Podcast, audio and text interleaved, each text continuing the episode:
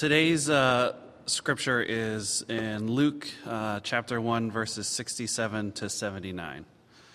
And his father Zechariah was filled with the Holy Spirit and prophesied, saying, Blessed be the Lord God of Israel, for he has visited and redeemed his people, and has raised up a horn of salvation for us in the house of David, in the house of his servant David, as he spoke by the mouth of his holy prophet from, from of old that we should be saved from our enemies and from the hand of all who hate us, to show the mercy promised to our fathers, and to remember his holy covenant, the oath that he swore to our father Abraham to grant us that we, being delivered from the hand of our enemies, might serve him without fear, in holiness and righteousness before him all our days. And you, child, will be called the, the prophet of Most High. For you will go before the Lord to prepare his ways, to give knowledge of salvation to his people in the forgiveness of their sins, because of the tender mercy of our God, whereby the sunrise shall visit us from on high, to give light to those who sit in the darkness and in the shadow of death, to guide our feet into the way of peace. We couldn't completely give Sean the day off. Let's pray together. Father, we thank you that you promise that when um, we gather together as believers in Jesus Christ, that your presence here is just as real as our very own. So, Father, we pray that uh, we wouldn't just feel your presence, but that we would actually feel your movement in our heart.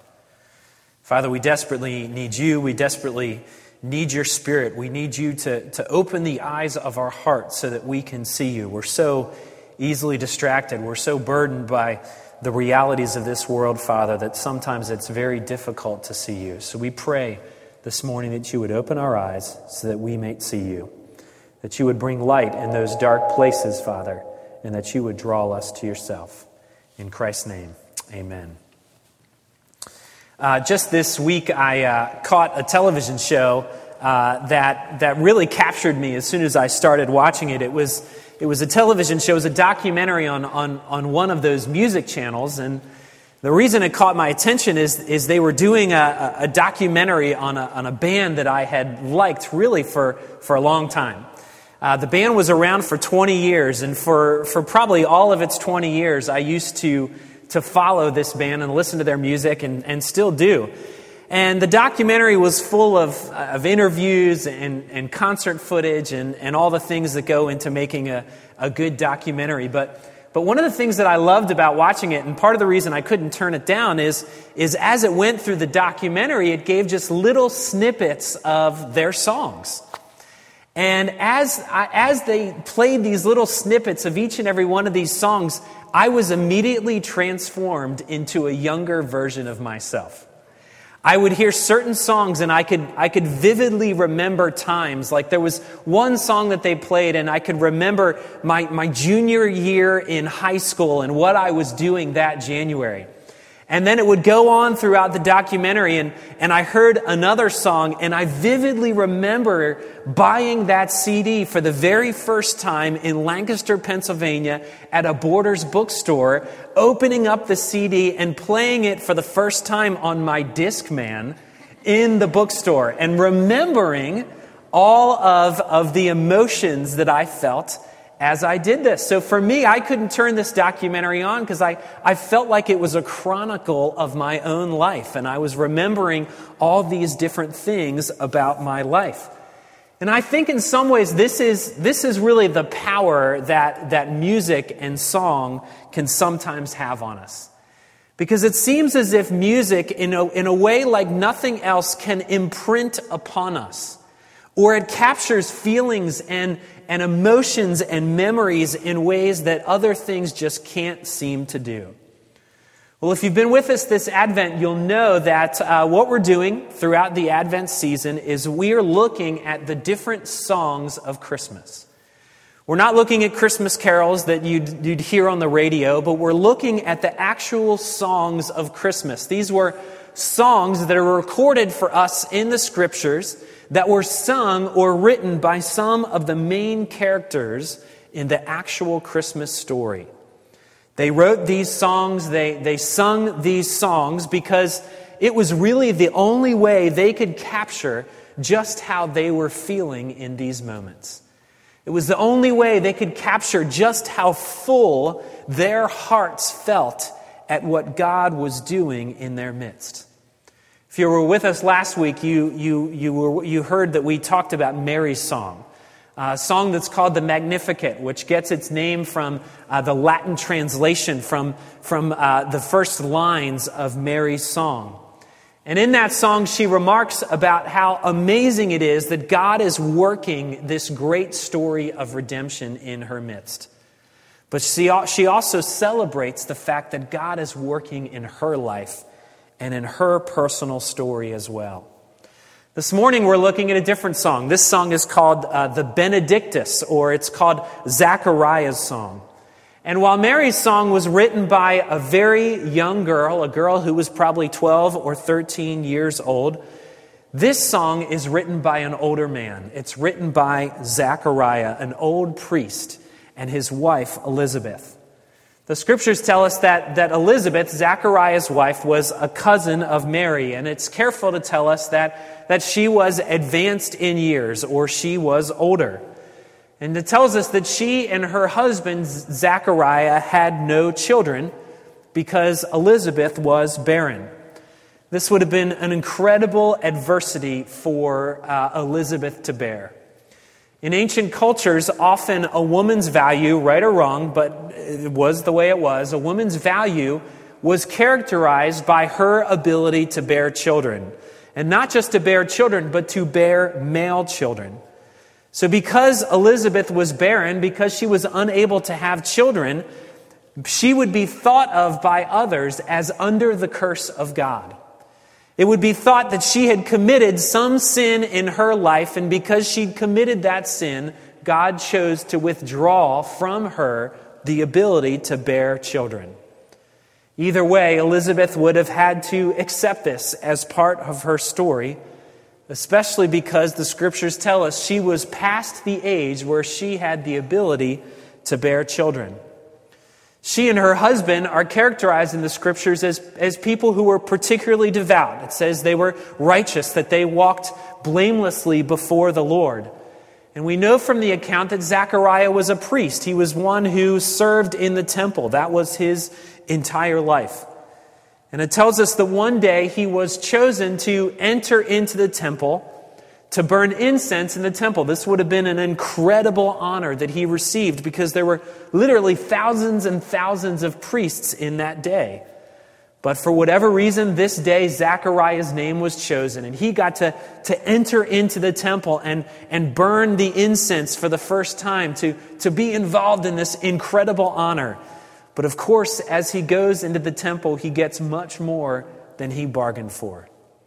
He's visited by an angel, and that angel tells him that he will bear a son despite the fact that he is old of age.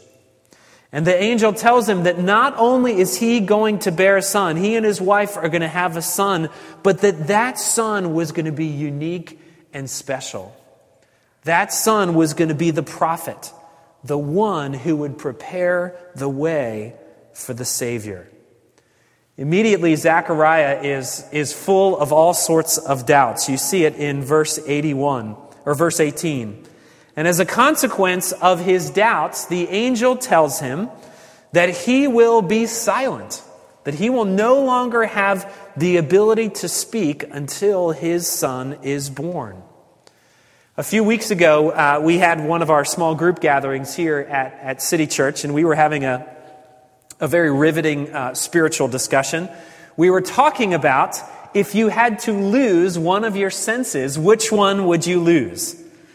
And we were hashing through what would be the hardest sense to lose. And those that were foodies in the group, those that like food, talked about how horrible it would be if they lost the sense of taste.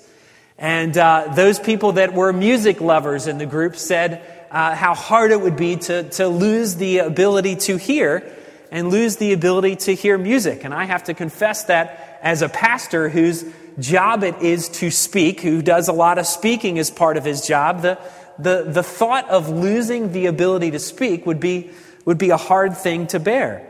But for whatever reason, we know in our story that Zechariah loses the ability to speak. He loses the ability to communicate. No matter how cool this story is about him experiencing the angel Gabriel, he had to keep it to himself. And for nine months, he had to do nothing but listen and reflect upon what God is doing. At the end of those nine months, the baby is born, and at his circumcision, he is given the name of John. And immediately at his circumcision, Zechariah, his, his ability to speak, returns to him. And what the scriptures tell us is, is, is instead of recounting the story of what happened, instead of speaking all sorts of things he could have said, the first thing that he chose to do was to break into song. He broke into song because this, this moment was so unique. It was so special. It was so significant, not only because this was the first time he was able to speak over a nine month period, but also because these were the first words he had the ability to utter as he held his newborn son in his arms. You know, I've had the privilege of, of having three uh, children born and uh, being present for, for every one of them as they were born. And you cannot, you cannot describe the feelings that you feel the first time you hold a child that is your own in your arms. They are, it fills you with emotions. It fills you with things that cannot be expressed in words. And that is why Zechariah breaks into song. But it's a song of celebration. It's a song of celebrating not just the birth of his son, but it's a song celebrating what God is doing. And what we see in this song as we look at it is two things in particular that filled Zechariah's heart that day as he sang this song. The first thing that he celebrates is he celebrates that he serves and that we serve a God who keeps his promises. He celebrates a God who keeps his promises. I don't know if you've seen um, the, the insurance commercial that uh, has been uh, floating around on the television recently, but it's a really funny commercial. And it opens up with, with a young man who's at a party, and he's looking around at, at the party at all the attractive women that are surrounding him. And he says, I am never, ever going to get married. Guaranteed. And then the next scene shows him buying a ring. And then the, it, it, moves on to another scene where he and his now wife are on an airplane. And, and as they're on the airplane in the background, you can see, you can hear a little baby screaming in the background. And they look at one another and they said, We are never, ever, ever having kids. And then the next scene shows the wife in labor. It's followed after that by another scene where they're sitting in a New York loft with, with their little baby, and they say, We are never, ever, ever moving to the suburbs. And then in the next scene, you see him clipping the hedges in front of his suburban home. As he's clipping the hedges in front of his suburban home, he looks out on the street and he sees a family in a minivan. And he looks at his wife and he says, We will never, ever, ever buy a minivan. And then the commercial ends with him washing his minivan. And we laugh at this because the commercial tells us that, and this is so true, that we live in a culture that is not always very good at keeping our promises, especially when it comes to the minivan thing. We live in a culture that just isn't very good at keeping promises. Politicians make promises, and, and most of them, when they make those promises, most of us don't ever believe them anymore. Coaches of athletic programs bring uh, those athletic programs to a great place and say, I'm never going to leave. And then the next breath, you hear reports about them leaving. We have friends that promise to stick by us thick and thin, but then as soon as our lives become difficult, they are nowhere to be found. You see, because we live in a culture that's not really good at keeping promises, we've often eroded our sense of trust in things and in people as well. You can see it because we live in a culture that's full of contracts and lawyers, and all that is because we just don't trust people anymore. And what often becomes danger about this is when we transfer this when it comes to our relationship with God. We sometimes sit and wonder is God just as flaky as everyone else in this world is about? Well, Zechariah's song really answers that for us because it is a celebration. It is a celebration that no matter how many broken promises we experience here on this earth, it is a celebration that God is one who keeps his promises. You see, the song is full of all sorts of pictures from the Old Testament. It's full of all sorts of references and illustrations. And if you read the Old Testament at all, you see that it starts out with God creating the world. And he says at the very end of creating the world that everything is good, but you also read that it didn't stay good for very long. And in Genesis chapter 3, we, saw, we see mankind falling and sin entering into this world.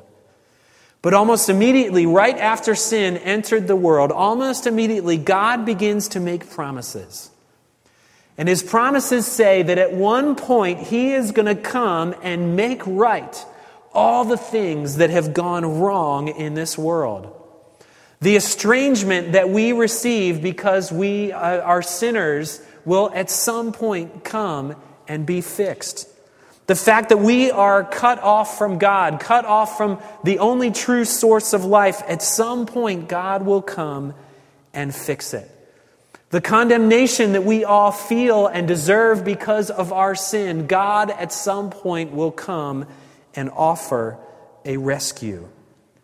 But what God reminds us is that rescue doesn't come from within us. Instead, it must come from some other way.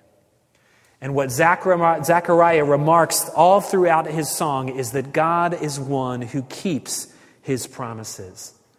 He reflects on the fact that God confirmed his promises to Abraham later in the Old Testament. He talks about the promise of salvation that God confirmed to King David. He talked about the promise of mercy and deliverance that God confirmed through the prophets all throughout the Old Testament history. And what he reflects on is that every confirmation of those promises all throughout the Old Testament gave us hints. It gave us hints that God is going to come and rescue all of humanity. And it almost like a picture becoming more and more clear gives us hints as to how God is going to do that at one point.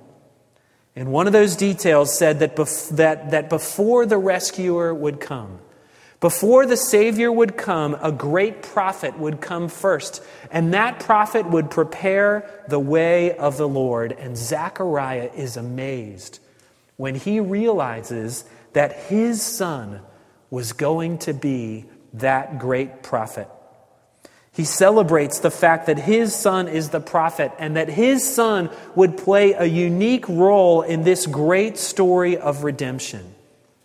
But the song, ironically enough, is, isn't so much about Zechariah's son.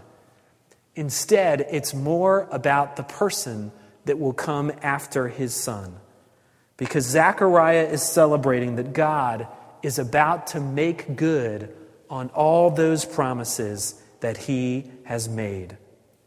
You see, it's a lot like Mary's song, where Zechariah celebrates that that, that right about this time, the climax of God's story of redemption is going to happen. But it also is very personal for Zechariah as well. You see, personally, he'd given up believing that he was able to have a son. He and his wife were just too old. It wasn't going to happen. And even when the angel Gabriel told him he was going to have a son, he doubted. But now, nine months later, he was celebrating. He was celebrating because holding in his arms was a precious eight day old baby that was squealing and crying and making lots of noise. You know, every child is a miracle. I've walked away from every one of my children being born uh, just remarking at how miraculous the birth of children really are.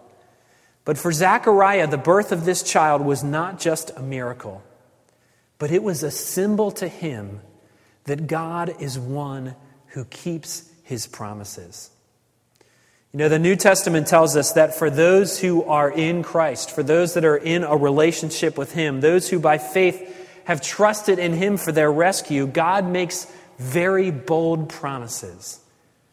He says that He will never leave you. He will never walk away from you. It says He will never let you go. It says He will forgive you of all your sins and your missteps. He will never hold those sins against you again.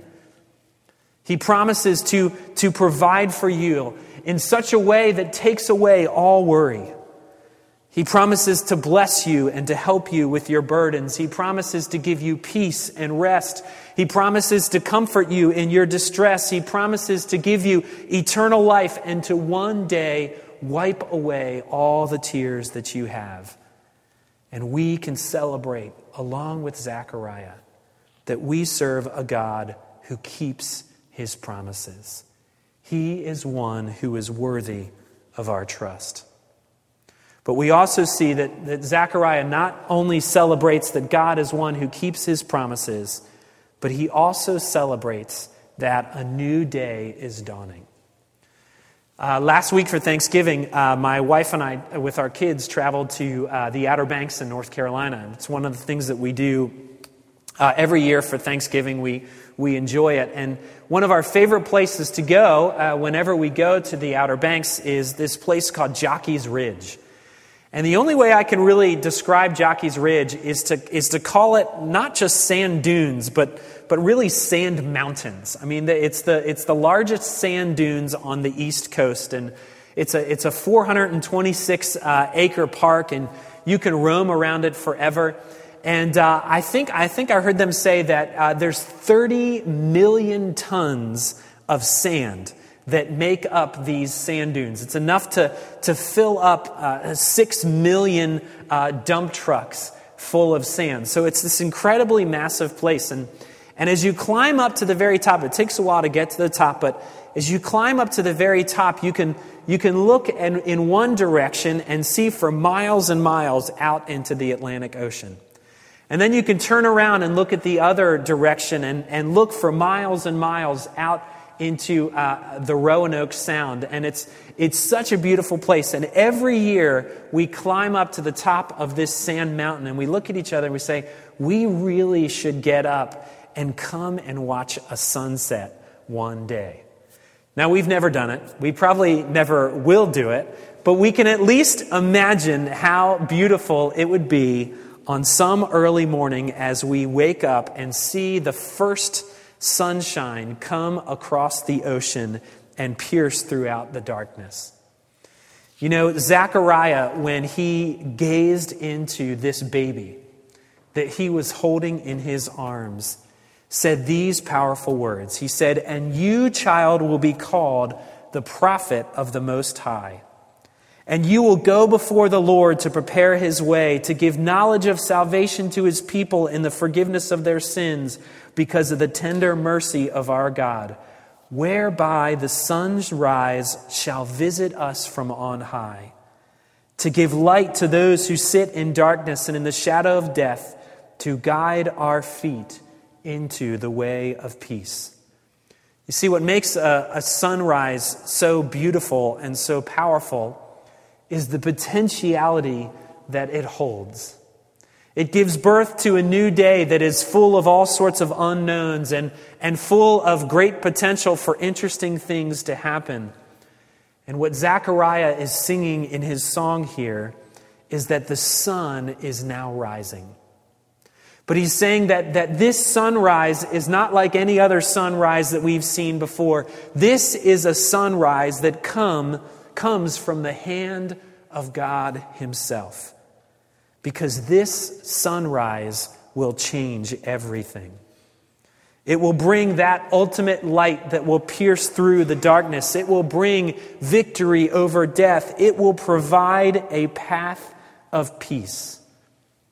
And what he reflects on is that it will provide a path of peace, ultimately because Jesus himself will walk through the very valley of the shadow of death on our behalf. You see, Zacharias was, Zechariah was no religious novice. He was a faithful follower of God, and his entire life was centered around the worship of God as a priest. And even he knew that now, with the birth of his son and eventually the birth of Jesus, that everything was about to change. He recognized that the climax of God's great rescue plan was about to be executed in reality. David Brooks is, is one of my favorite uh, authors to read. He writes um, an opinion piece in uh, the New York Times. And uh, interestingly enough, he uh, comes from a faith tradition and tends to write a lot about culture uh, from the perspective of faith traditions. And he writes really beautiful things. And, and one of uh, his most popular topics that he tackles about our culture is the incredible ambition and drive that comes in our modern culture. He talks about the ambition that, that many of us have to succeed at all costs, to, to excel, to be well thought of by others, and, and to be well respected, and to, to really conquer the world through our achievements. But one of the things that he argues is that all those things are simply fruit. They are, they are simply the fruit of something that is deeper inside of us. They are the fruit of a spiritual longing that is at our deepest, most core element of our being. Longing that we can't just seem to satisfy. You see, what Zechariah does in his entire song is he talks about that spiritual longing. He talks about the spiritual longing that has characterized history all up until this point. He characterizes that longing even in his own heart, the longings that he feels at the core element of his being. But what he does is he celebrates that those longings are about to be satisfied. He celebrates that a new day has dawned. It's not only dawned in human history, but it's about to dawn in his own heart as well.